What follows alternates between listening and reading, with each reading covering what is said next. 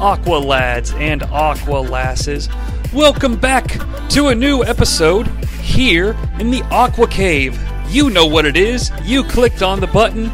You're ready to get trekking and start a whole new chapter of this saga that we have embarked upon here on Starman where we take Dave Meltzer's worst reviewed matches, we put them on trial in a court of podcast law based entertainment, and we decide, that being me, the royal we, decide if they are found guilty or not guilty of being a negative, what have you, star ranked match. Hence the title, Starman. Now, as I said up top, everybody, man, we are we're in a new chapter. It's episode two well, if you look at it like Star Wars, it's really like our fifth episode, but I don't want to confuse anybody, so let me just get to the fucking point. It's the beginning of the negative two star ranked matches. And folks, this one is going to feel just a little bit different, and uh, I should probably explain why up top. The show's going to be exactly the same, but if you've been watching along at home, for example, like if you have the list at your disposal, you're going to see and notice right away that unfortunately, not every match that Dave has had listed on this uh, in this database is going to be able to be put on trial. Now, the reason for that is some of the matches on his list that are ranked this low or this high, depending on how you want to look at it, actually appeared or uh, appear from house shows that Dave actually attended that are not available to watch anywhere and exist only in his memory. Now, I really, really, really would love to have access to that, especially if you consider that he gave the rankings out maybe after he attended these shows in person, just to see how they would hold up with a different point of view. Because if you only see something once, I mean, you're really going off memory, folks. I mean, really, literally, all you have is your memory.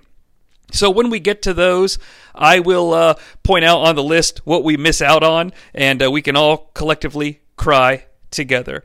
But on the docket today, we do have three very unique cases that we need to present to the judge and jury. All of these matches take place back in the 80s, so we're heading back to the future. Or wait, no, back to the past. It doesn't matter. We could we could get lost forever trying to figure out how that actually works. But you know, the negative one and a halfs we started back in this time period and went through the flow of time. Well, we've we've taken a step backwards now. We're going to start with the negative twos in the 80s. And there's so many firsts here today. It's the first episode that covers negative two star matches. It's my very first time watching two of the three matches that we'll be covering today, and it's my very first time watching any matches from one of the organizations that we're going to cover today because for the first time ever, three matches, three different wrestling organizations. Never before, maybe again. I don't know. I've never I haven't gone through and broken down the the match listing out yet. But yeah, it's it's pretty cool actually. We are going to get a little bit of a flavor from uh, three different companies here in the 80s, three very different styles and very different presentations. And what's also interesting is that our or our the same discussion we had the last episode. I'm not going to do it again, but check out. I am going to just take this moment to hype or uh, to shamelessly promote all of the negative one and a half episodes of Starman. There's four of them. They're a hell of a lot of fun. They're quick listens too. I know Jonnie Sea can be a little long winded here in the Aqua Cave. I apologize for that, but we're trying to keep these consistent and just sticking to the evidence. It's clearly going to be a happening today in the Aqua Cave, which was my transition to say we're going to talk about WrestleMania 1, but then I wanted to take a step back to finish my earlier point was that the matches that are on tonight's uh, case docket, because I do think this is important, and I'm willing to sacrifice my transition to get this point across.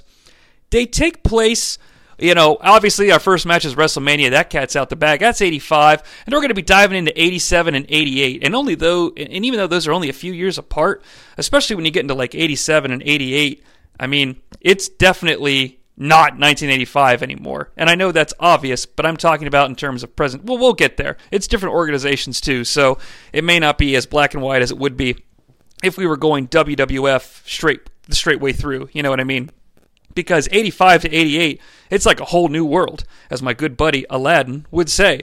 But Aladdin flying through the skies on a carpet? Well, that's a happening. And so is the very first WrestleMania, according to Gorilla Monsoon. There's a transition for you.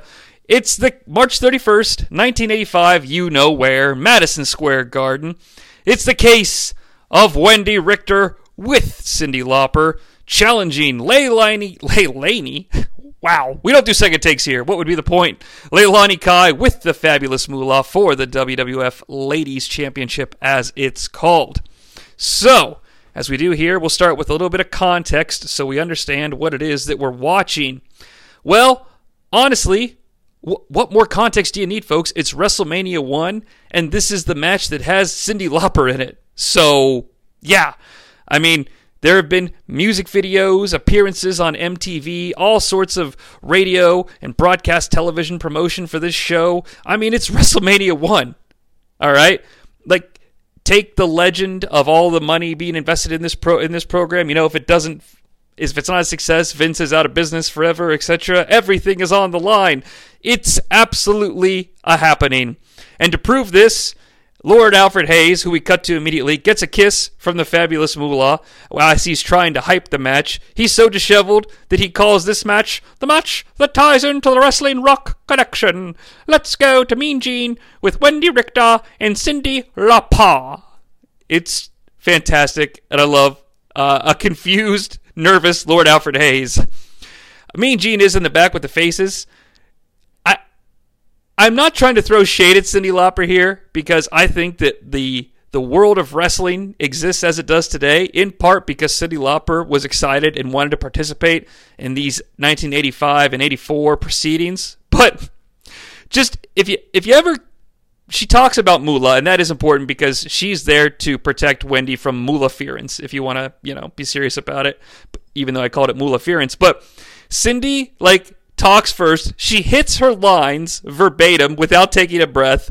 And then, as soon as Gene takes the microphone away from her, she kind of looks away like, oh, it's done. I did it. I got through that. And kind of doesn't react to the rest of the interview like a real human being would. Like it took all of her energy and power to memorize her long, longer than usual run on sentence. Wendy indicates that she only lost because Moolah interfered, and again, it reiterates that Cyndi is here to stop the fabulous Moolah.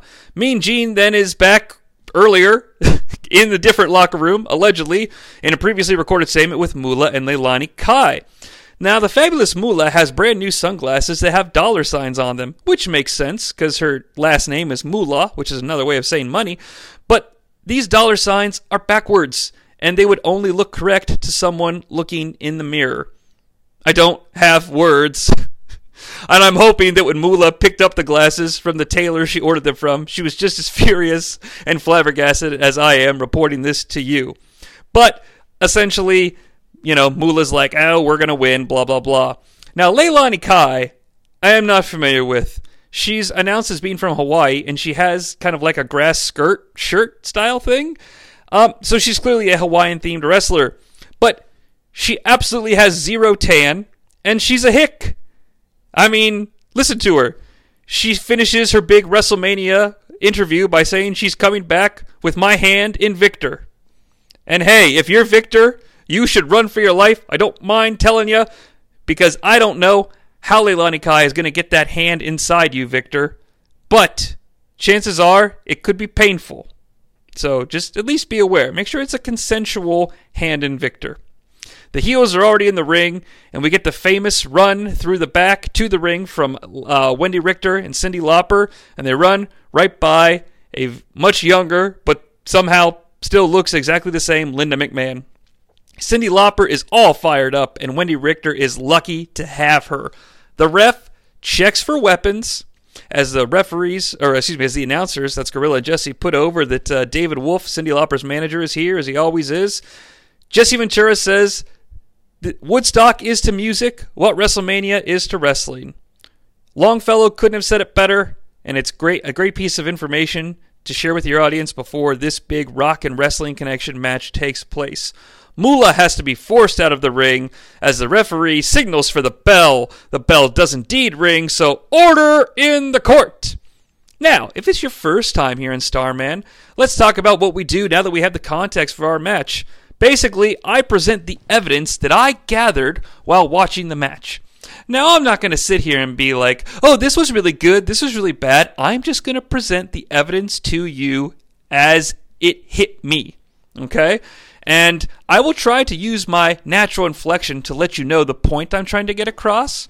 But as this picture is painted in your mind, you are indeed a jury of your own peers. Maybe you'll agree or disagree with my evidence. That's kind of the fun of it. But at the end, after all the evidence has been collected and given to you, the humble podcast listening audience, I will render a verdict and find the match either guilty or not guilty of the negative two star rating that was applied by Dave. And folks, keep in mind, this ain't no negative one and a halfs. We're up to the negative twosies, the full numbers. Uh, these matches could be on a whole other level, folks. So let's get started. And oh my god, Leilani Kai throws a punch with her whole arm. Wendy blocks this whole arm punch with her entire arm. Wendy Richter then throws a counter punch with her entire arm. Leilani Kai sells this punch by flying backwards and rolling across the ring. By the time she's done, she's about three quarters across the ring. And unless they're in the Matrix, folks, that's a comically large oversell based on the power of the punch, no pun intended, registered trademark of William Regal, that Wendy applied to the punch. It looks ridiculous. Immediately, Wendy Richter does a hair whip and gets down to gain leverage, and Leilani kicks out. Like it's a pin attempt. It was not. I cannot explain to you, using words that are known to myself, what their arm drags look like. I can't. I don't have words for it. So yeah. Wendy Richter then hits one of the signature maneuvers here on Starboy. Oh, Starboy. That's the song. On Starman. Great. I've ruined it. Cat's out the bag. I stole the name from the song. That's okay. The song's the intro and outro to every episode, so I think we're aware of that. But Wendy Richter hits one of the signature maneuvers uh, here on Starman. We're starting to see this one maneuver appears in almost every match that we've put on trial it is indeed armbar. Although I'm kind of glad that it's armbar because that has really nice synergy with that armbar gag that the wrestling community loves, and so I'm going to allow it. Uh, counselor, approach the bench. I'm the only one that's allowed to bang the gavel. So sorry, sir. So sorry. That was me apologizing to a judge that doesn't actually exist. So, Leilani Kai, though, she counters and hits a maneuver of her own. Armbar! Leilani Kai gets in a hair whip toss to Wendy Richter and then. Armbar! there are some punches. Leilani Kai gets a one count off of a choke pin. Wendy Richter does kick out of the choke pin. I don't know who to blame here. Why is the referee going down for a pinfall attempt, even though Leilani is indeed mounted on Wendy, when she's choking her? Not only is she thrusting her shoulders up and down off the mat, but a choke is an illegal maneuver. But I guess the referee can't be held. Yeah, I don't know. I can't. Bl- it's the ref. What are you gonna do? Now, Wendy Richter applies body scissors, allegedly. I don't really know what she's doing. And then there is a botched maneuver. I can only describe it as a DDT small package scoop slam. But they redo the spot just to let us know what it was supposed to look like. I must say this Cyndi Lauper is doing a great job at ringside, and I mean that. Wendy Richter uh, takes back control of this match by kicking Leilani Kai in the face. But holy shit, even though it sounded like I was being harsh on it, the crowd erupts like Hulk Hogan just won his match. It's I was I was blown away. If you look at my notes, there's like 17 exclamation points because that tells me something that's very important. The crowd is invested in this regardless. Hold on to that thread, people. The referee uh, is ridiculously out of position as the fabulous Moolah interferes because he's staring right at her as Moolah begins to choke Wendy Richter. He asked, he has to act like he doesn't see it, and he walks over and talks to Leilani Kai, admonishing her for an infraction that she hasn't actually done. Cyndi Lauper says, "Fuck it." And jumps on the fabulous Moolah at ringside. The crowd is in a controlled frenzy, much like the punches of Kofi Kingston. And Wendy's punches, uh, well, she throws more of her full arm punches to Leilani. Uh, you know, and that's what it is. Wendy Richter gets Leilani Kai on her back. Monsoon says, airplane spin, go round and round. But it's not an airplane spin. It's like a half Death Valley driver uh, because Leilani doesn't flip. I don't know, we'll call it like an F1 as opposed to the F5.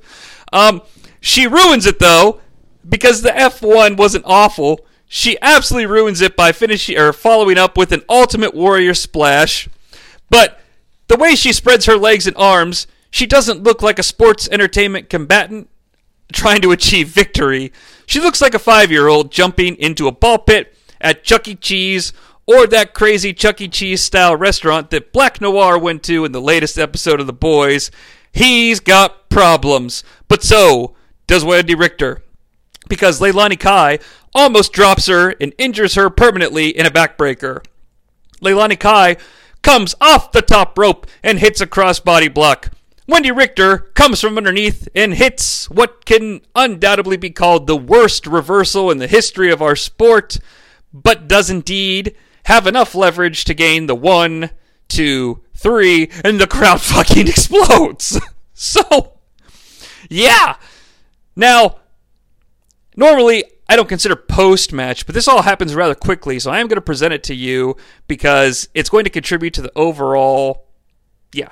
It's going to just further reiterate the point that I'm going to make because there's even though there's enough evidence of this in the match from bell to bell, I'm going to share this with you because I think it's relevant.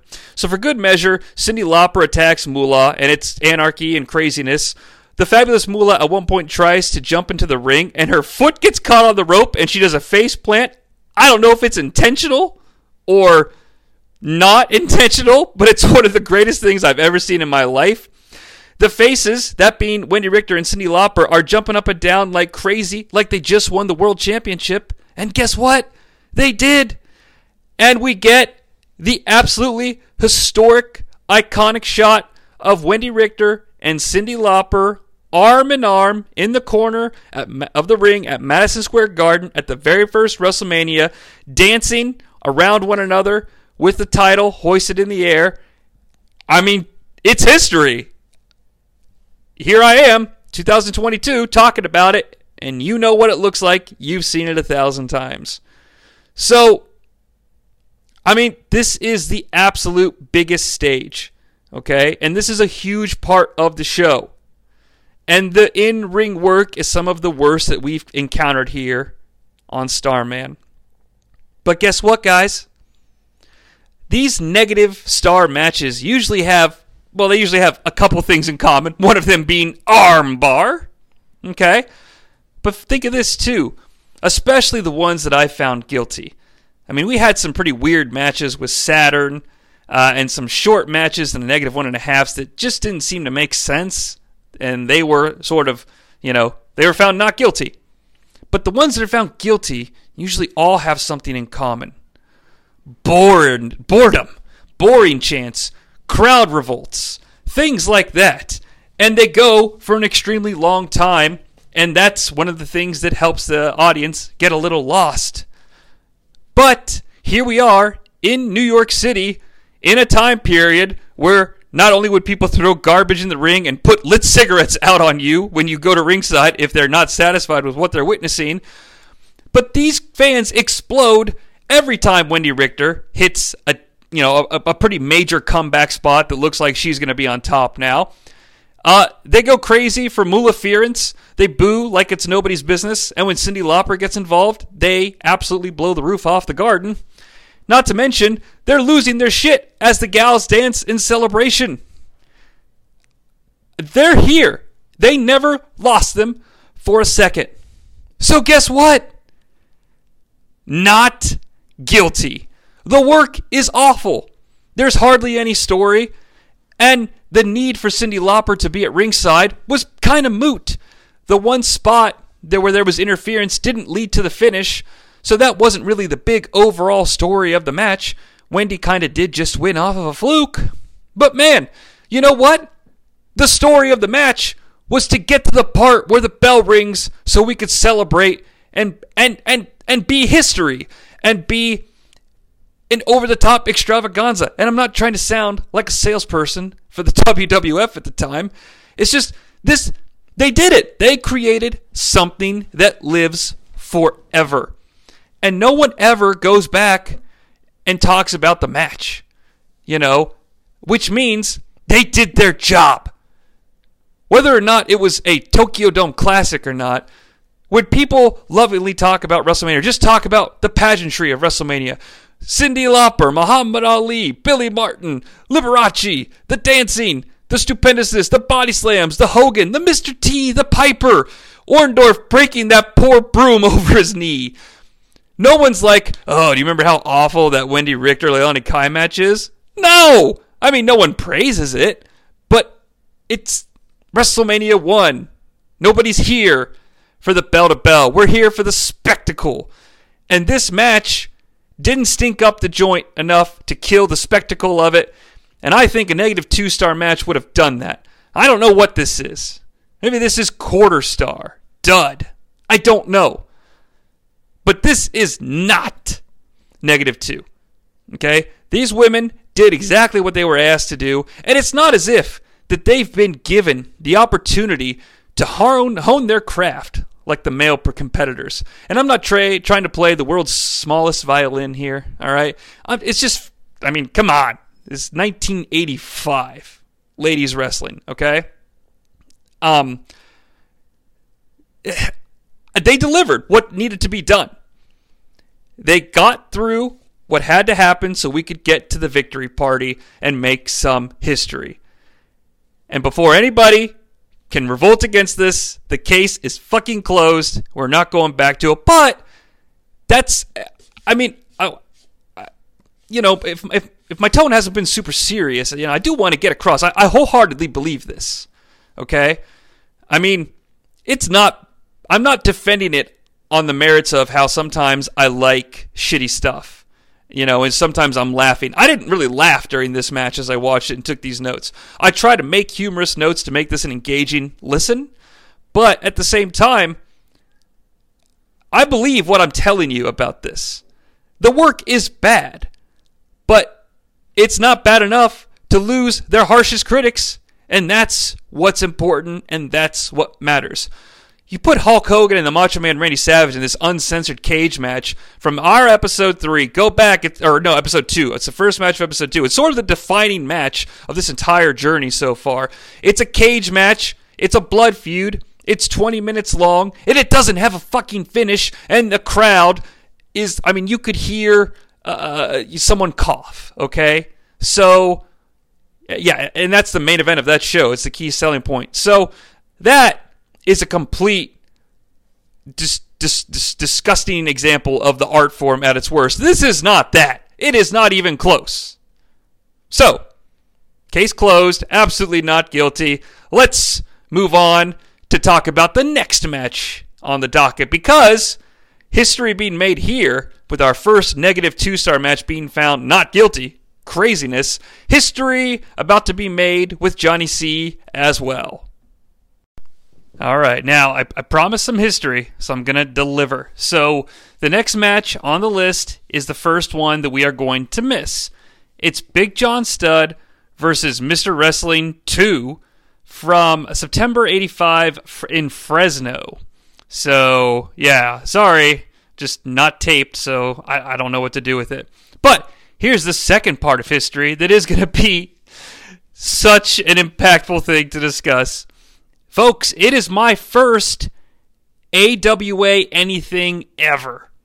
Because this is Super Clash 2.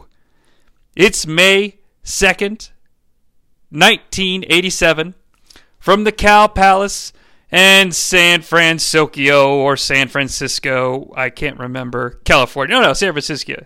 It's San Francisco. San Francisco is the big Hero 6 city. But it's the case of Jerry Blackwell versus Boris Zhukov. Folks, I am really flying without a parachute here because I I mean, I know who Boris Zhukov is, but yeah, I, that's it. I have no context, preconceived anything. As I fast forward to get to the match, because it is billed as the semi main event. Uh, wow, which is something. I see so many legends on my screen, though. I see like Mr. Perfect and Sherry and the Rockers, and I'm sure somebody else that I didn't see is on here, and that's cool. But oh my god, this fucking presentation. So here's all the context I can provide. There, it feels like there's five people there when they do a large crowd shot as these first two people enter. I mean, it's not that bad, but it's I don't know. I don't know how to describe it. It's kind of what I expected, I guess. Okay. Now, a large man is walking down the aisle with a beard, and he is a large man. He has a he has on some sort of coat that says Crusher, and there is a man behind him that is walking down the aisle. He is topless with a porn stash, and he's got some jeans and cowboy boots on. As they approach the ring, a sheik, I don't know which one. Uh, we all know that wrestling has apparently a few, is yelling at these two men as they enter the ring. Behind this sheik, again, not sure which one it is, stands Boris Zhukov. He's not yet one half of the Bolsheviks. Um, but he's from the Soviet Union, so of course there's a chain around his neck, and he's wearing that hat. I mean, come on, he's he's a Soviet character. You know the hat I'm talking about. The same one that George Costanza buys from that fancy place and charges it to the Peterman account. And then he loses it at that lady's house and he has to go back and ask for it. It's a great episode. If nothing else, this episode of Starman leads you to Netflix and that episode of Seinfeld. I believe it's in season 8 when Peterman is on sabbatical. But like I said, it's the semi main of the evening, so it better fucking deliver. Uh, a close up confirms to me that it's the Iron Sheik, but then the close up pulls back, and I'm like, oh, wait a minute, that's not the Iron Sheik. uh, and then it, it's told to me on commentary that it is not, like I had guessed, Iron Sheik. It's General Adnan. Adnan Al Kaisi, I believe, is the, this character's name. But it's General Adnan from uh, the Triangle of Terror with Sergeant Slaughter and the other. Whoa! Whoa, dude! You tell me there's two sheiks in one place at the same time, brother. Oh, I'm starting to freak out. But yeah, it's it's General Adnan. And so the announcer the ring announcer that is tells me uh, or announces Jerry Blackwell as Jerry Crusher Blackwell. So I if this tells you anything about what I know about what I'm about to watch, folks, I thought the porn stash dude in the jeans was going to be the wrestler, but it's the fat guy is Jerry Blackwell. Uh, the jeans guy, for anyone who's keeping track at home, is get this. I fucking love this. Uh, rock and roll Buck Zumhofe. Now, hey, I'm not I'm not throwing shade. That dude, if someone on this planet is going to be named Rock and Roll Buck Zumhofe, it's that guy. All right, and thank God. As as we get closer to the bell ringing, someone finally talks on commentary because up until this point there was nobody, folks. Just the fucking crowd smatters. I didn't know. I was praying that someone would start talking. Because I don't know if I could handle this match without commentary. And let me explain. It's, I was going to say legendary commentator. I don't know if he is, but it's a dude named Rod Trongard. Now, that is an 80s sports commentator name if I've ever fucking heard one. That is a power name. And this guy is a old timey power announcer. All right. And he saved this presentation for me. This crowd loves the USA because they are chanting the hell out of it. A very shitty bell starts to ring as some youngsters start a Sheik's a freak chant. So, hey, these guys are having some fun. But we need to get order in the court because the bell did ring. We start with a stall. Yes, that's what it feels like when they stall. Nothing happens at all. Finally, Iran calls an emergency summit with the Soviet Union because Boris Zhukov slides out to get some advice from his manager, and we get lots of shots of the crowd. And folks, it's quite a crowd. As Boris Zhukov enters the ring, the Iron Sheik yells at a fan, and I don't know what he said, but it sounded like this Something, something, something, big, fat belly. and that was a high spot. 82 seconds into the match, there's finally contact as we have our first lockup. After two seconds, the men pull apart. On commentary, Rod Trongard says, Aha! Right as they separate. like this is giving him a glorious piece of information that he will now be able to better educate us, the viewers. Boris gets shoved away. 38 seconds pass, and after that pull apart, lockup number two begins with the same result as Boris is pushed away. Thank God, once again, Boris rolls out to have a chat with the general. According to the camera, some kidsters at ringside are having a hell of a time with this because we get more crowd shots. After about four minutes, the third lockup begins. But Blackwell has had enough. He's punching now, and it gets in an avalanche splash. And why am I saying it like it's good? Because I will be honest, okay? This third lockup hits, and I'm ready to jump, and Blackwell just unloads. And he's like kind of quick while doing it. okay, like if that had to happen, I'm here for it. This causes Boris to flee again to the outside. Luckily, though, he calls timeout, clearly in the referee's view, so it's an official timeout. We're uh, speaking of timeout. We're about five minutes into the match at this point. Boris is back in the ring for some walk around stalling, and then in what was absolutely the best part of the entire match, Boris Zhukov goes in for lockup number four, and Jerry Blackwell is like, "Fuck it," and he just lifts his right leg up and does the little Steve Austin gut kick that he did towards the end to set up the stunner. Because, you know, when Austin first starts doing the kick wham stunner, his kick is fierce, it's intense, and he lifts his leg all the way up. But towards the end there, it was just kind of, eh. That's the sound of Cold Steve Austin doing a little kick stunner. Eh, stunner. Um, but Blackwell does this. He's like, fuck you. I'm not locking up again. Little gut kick. And I just, I love that this Jerry Blackwell guy was so into his character that he knew that Jerry Blackwell has fucking had enough at this point.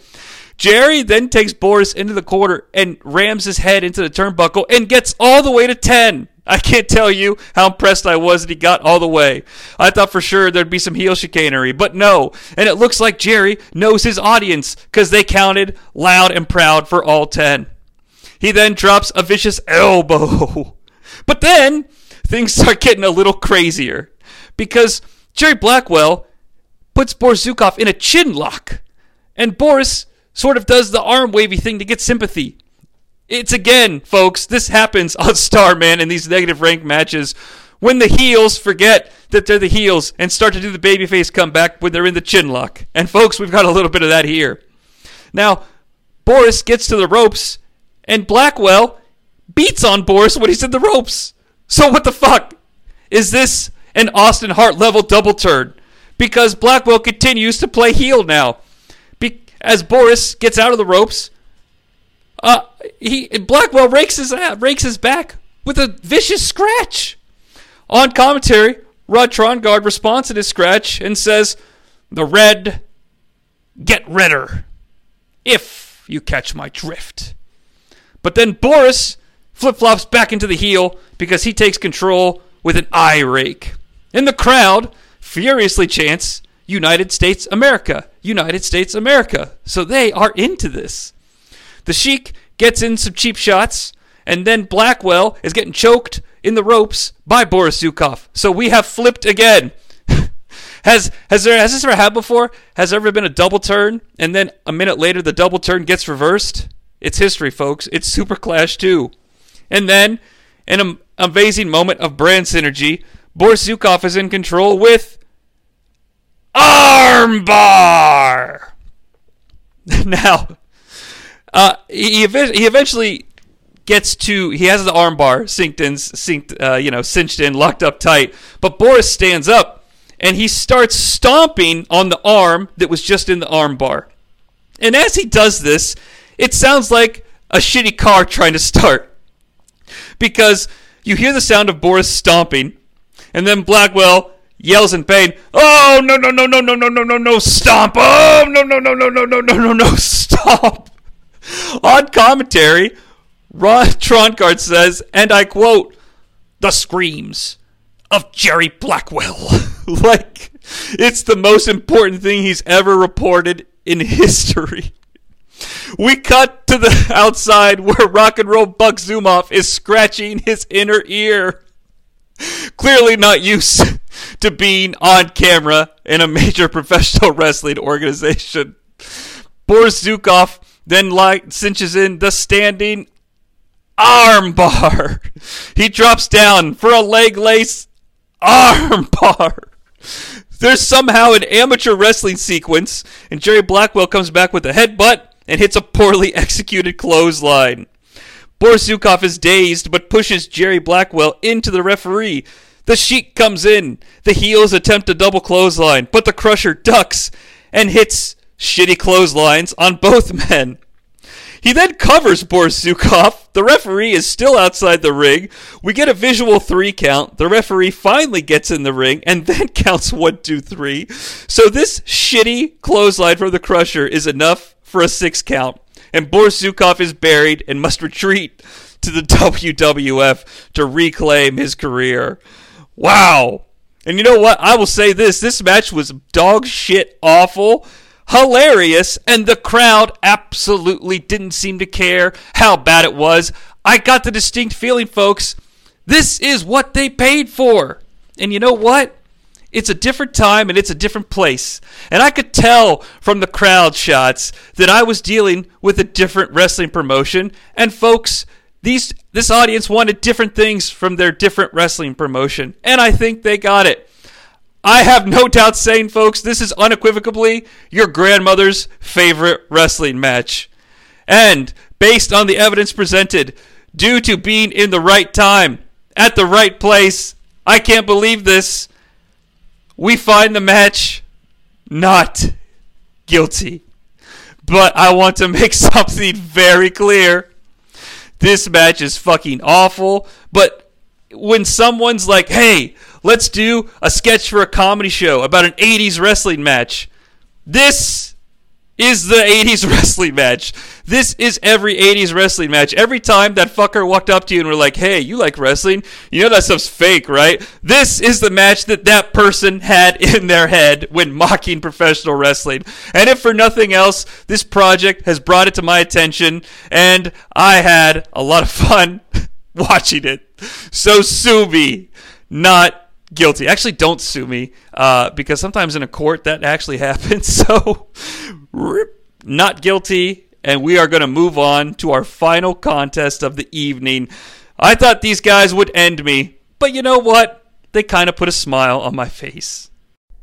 I'm not the only one with a smile on my face because the next contest takes us to 1988 in the heart of the NWA, where we get young, spry, babyface Jim Ross smiling on commentary.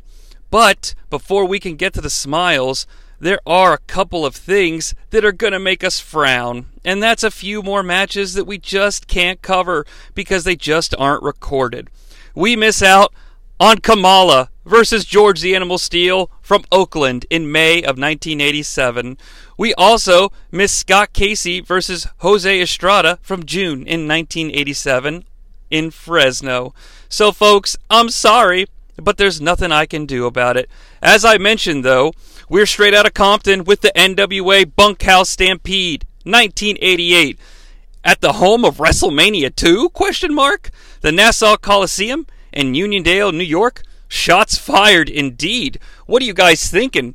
stomping into Vince's territory like this, you better put on a hell of a show. It's January 24th, 1988. Uh, let's get into some context here and see what we're dealing with. Tony Schiavone is our ring announcer, and he has a porn stash and a mullet that you absolutely can't believe. Now, on one of our sister shows here in the Aqua Cave, WCW Must Die, I have a recurring gag where I say one of the random security guards looks like the hero of the film Samurai Cop. Well, folks, Tony Schiavone here looks just like the villain does in Samurai Cop. So, if nothing else, I hope by the time all of this shit has been completed, you've at least taken the time to watch Samurai Cop and experience the cheesiness and the fun for yourself. Now, this is the case, according to Tony Schiavone, of a 20 minute time limit one fall match for the NWA World Television Championship. It's the case of Beautiful Bobby versus La Femme Nikita Koloff. No, seriously, it's it's Beautiful Bobby versus Nikita Koloff. Nikita Koloff is the reigning, defending heavyweight television champion of the world. Um, Jim Cornette, thank God, is with Beautiful Bobby for this thing. Now, I'm not here to endorse Jim Cornette the person, but I am here to endorse the 1988 version of Jim Cornette, the wrestling manager character. JR and Bob Caudle are on the call, and Bobby Eaton is one half of the United States Tag Team Champions. So he does have some clout coming into this thing, but he is a tag guy, and that's going to play into this. Now, Nikita Koloff is billed as the Russian Nightmare, so I'm sure there's adrenaline in his soul. Something, something, something back through. Man around it's all the broad to see. I don't know anymore of the words to the coded song my father said when I was younger. I have a Russian sickle. So that's the Russian Nightmare version. Now the bell rings, so enough singing. Let's get order in the court. Now, this happens after the bell rings, so it's part of the evidence. And I'm not sure how to say this, but beautiful Bobby, um, you know, he's got a beautiful pink frilly robe with some shoulder pads and some some doily type patterns on his beautiful robe. And when he takes off his robe, the camera lingers, so we watch the entire thing happen. And I don't know how to say this, guys, but it's as if you're wandering around your grandmother's house. You walk into her bedroom immediately as she's disrobing. Because beautiful Bobby Eaton has very long, puffy hair. He has a fupa. And his nipples are hard. So I just don't know. I, I mean, I this has never happened to me, but I got the feeling as the camera lingers on him, like, good God, let let this poor woman get undressed without this camera. I mean, it's so intrusive, and I felt very strange and awful about it. And I'm going to post a picture to my Twitter profile at the Jonnie Sea. That's J O N N I E S E A for all the folks, because I do spell my name uniquely. Um, and you'll get to see Grandma disrobe. 90 seconds have passed in the match, and there's been no contact, but there have been multiple hugs between Jim Cornette and Beautiful Bobby. And I think that's great character stuff. I'm also digging that in the uh, upper decks here, in the Nassau Coliseum, we've got that fantastic Winston cigarette scoreboard, which does tell me the current time, uh, which will play a factor in this match. Multiple lockups transition to Bobby Eaton stalling and walking to the outside and, you know, sort of getting things straight and re strategizing with Jim Cornette, just like we saw in the earlier match with the heels. You start to see patterns form in these matches, folks cheap punches by beautiful Bobby, and a real fight breaks out. So that's okay. Twice now, we have to cut away to Jim Cornette giving Bobby Eaton advice, and the advice is sound. He keeps telling Bobby that he's not going to out, you know, uh, he's not going to overpower the man, so outsmart him. It's an interesting use of Jim Cornette realizing the TV camera is in front of his face trying to get a storyline across. And it's not exactly like you know, groundbreaking stuff, but it is 1988, and Cornette knows this ain't no house show match. There's a camera here. I can try to tell some of the match story, uh, you know, and maybe they'll pick up on commentary. Cornette continues to heckle as we get through some touchy feely, or, you know, as, you know, uh, feeling out periods of the match. Jesus Christ, they've got me lost already. Um, so I appreciate that. And we talked about that awesome Winston cigarette clock.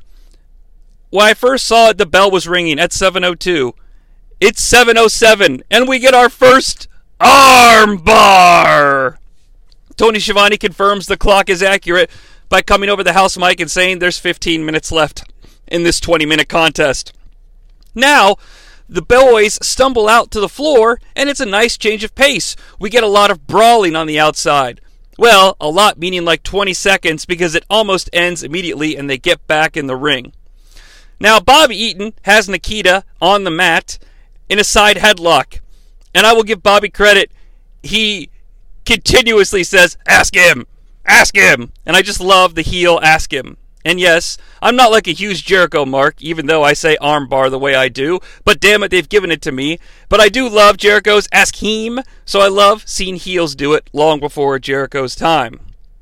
At 7.09, things go fast for just a moment as we get Irish whips and leapfrogs when we don't know who is going to make contact because they bounce back and forth on the ropes. Finally, Nikita Koloff hits a very strong style probably misusing that. Body slam! Yes, I know strong style is not this, but Nikita Koloff looks like a beast with the body slam because he's supposed to be a powerful character. Now we transition into some more armbar headlock type stuff. And if I had a nickel for every time Nikita Koloff slaps on beautiful Bobby's flesh in this match when he's in a submission hold, I'd have like $26.45. It's ridiculous. Eaton does have the side headlock cinched in as we get a boring chant. Not a ton of these, but I wanted to point this one out. Now, Beautiful Bobby punches Nikita Koloff so hard that Nikita falls through the middle rope. And while I was very entertained by this, seems like the shoe's on the wrong foot here. Seems like Nikita Koloff should be the character that's punching the heel so hard. Because Nikita Koloff is a bruiser. Now, they fight on the outside since Nikita's fallen out, and beautiful Bobby gets thrown into the post, which is basically the 1988 equivalent of going through a table. So he should be dead, especially when you consider the fact that Nikita Koloff gives him a hip toss on the cold, not Bill Watts, but somehow Bill Watts matless concrete. I mean, it's just concrete, folks. At this point, I'm feeling they should have just booked a double count out.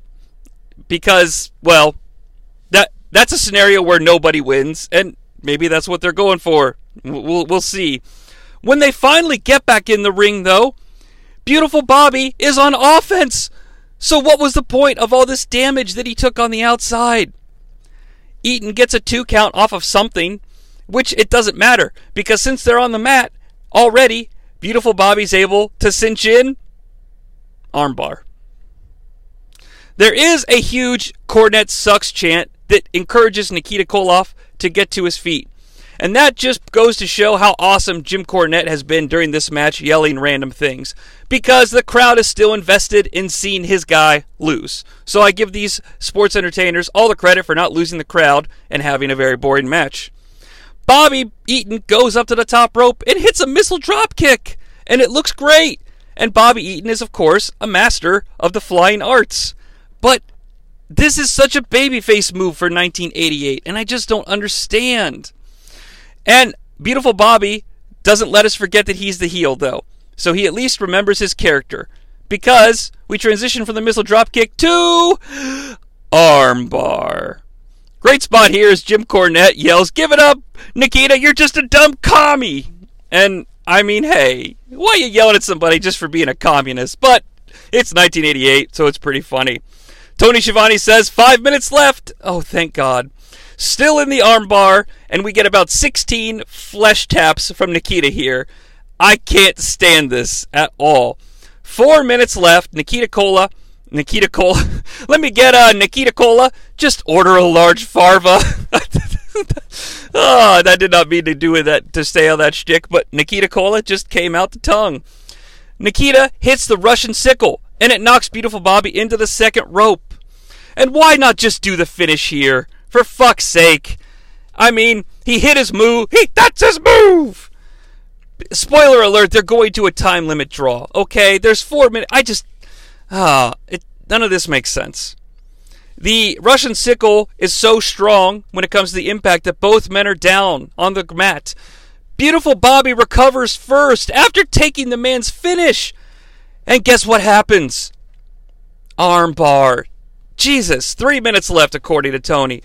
When Tony yells two minutes left, we're still in an armbar. Nikita Koloff fights out. Beautiful Bobby hits an awesome arm slam.